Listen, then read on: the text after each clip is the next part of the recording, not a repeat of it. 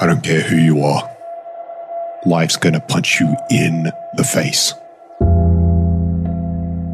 Sometimes life will take you to your knees. Sometimes you have to cry. Sometimes will hurt deep inside. In time of adversity, you don't have an obstacle to deal with. You have a choice to make. You can suffer or you can choose to do whatever you need to do to liberate yourself, whatever you need to do to reinvent yourself, whatever you need to do to overcome whatever you are stuck in right now. It does not have to be your residency. You keep standing. No matter how rough the sea, you keep standing. No matter what, you don't give up.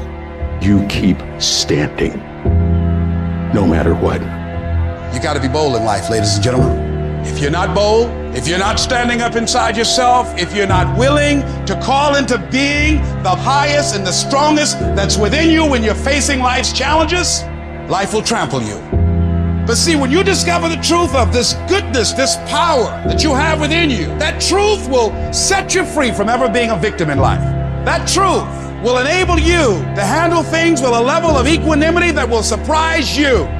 Getting unstuck means that you are going to start living life on your terms rather than just gliding through every day on automatic. That you have a special power within. That you know that things are going to get better for you. You know that you can handle this. And because you want some different kind of results in your life, you've got to decide that I'm going to go all out. We decide which moments define us.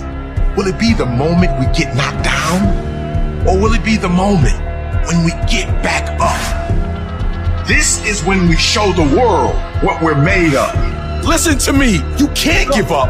If it was easy, everybody would do it. But if life's got you down, I need you to get up and prove them wrong. We're all being tested in life. Some of us lay down. Others find a way about the motivation to keep moving forward on the same exact path that you just failed. People who operate in darkness, they are relentless. They never stop. And we have to make it our full time job to fight back. You got to put your foot down. You got to get an attitude. You got to get fired up. You gotta get up, look at the man in the mirror, and go, This is what I'm doing today, whether they like it or not. I don't give a f. Everybody's focusing on the stupidity things that they got on the news. Don't watch the news no more. I give you the real news. You know what the news is about today? You and how you're gonna conquer the world. And don't be disturbed because no one else can see it. That's not unusual.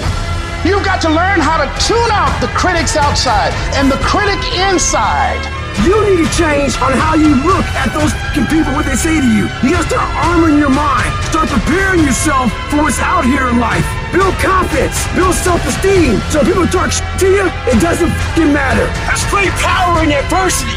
If you're a victim of any kind, make sure you use that shit to become successful. It's about going that extra step when you fucking can. That's what builds self-respect, self-esteem, self-discipline, all those things. Learn to not let life hijack your brain. Don't allow all these things to make you a lesser person. You must own your mind. Don't let life own yours. Everybody has a defining moment. Whatever your defining moment is, own it and say to yourself, after today, I will do whatever it takes to become everything I can become. Raise the bar on yourself. Challenge yourself. Expect things to be great for you because you're going to show up differently. Fight like a warrior and die a legend.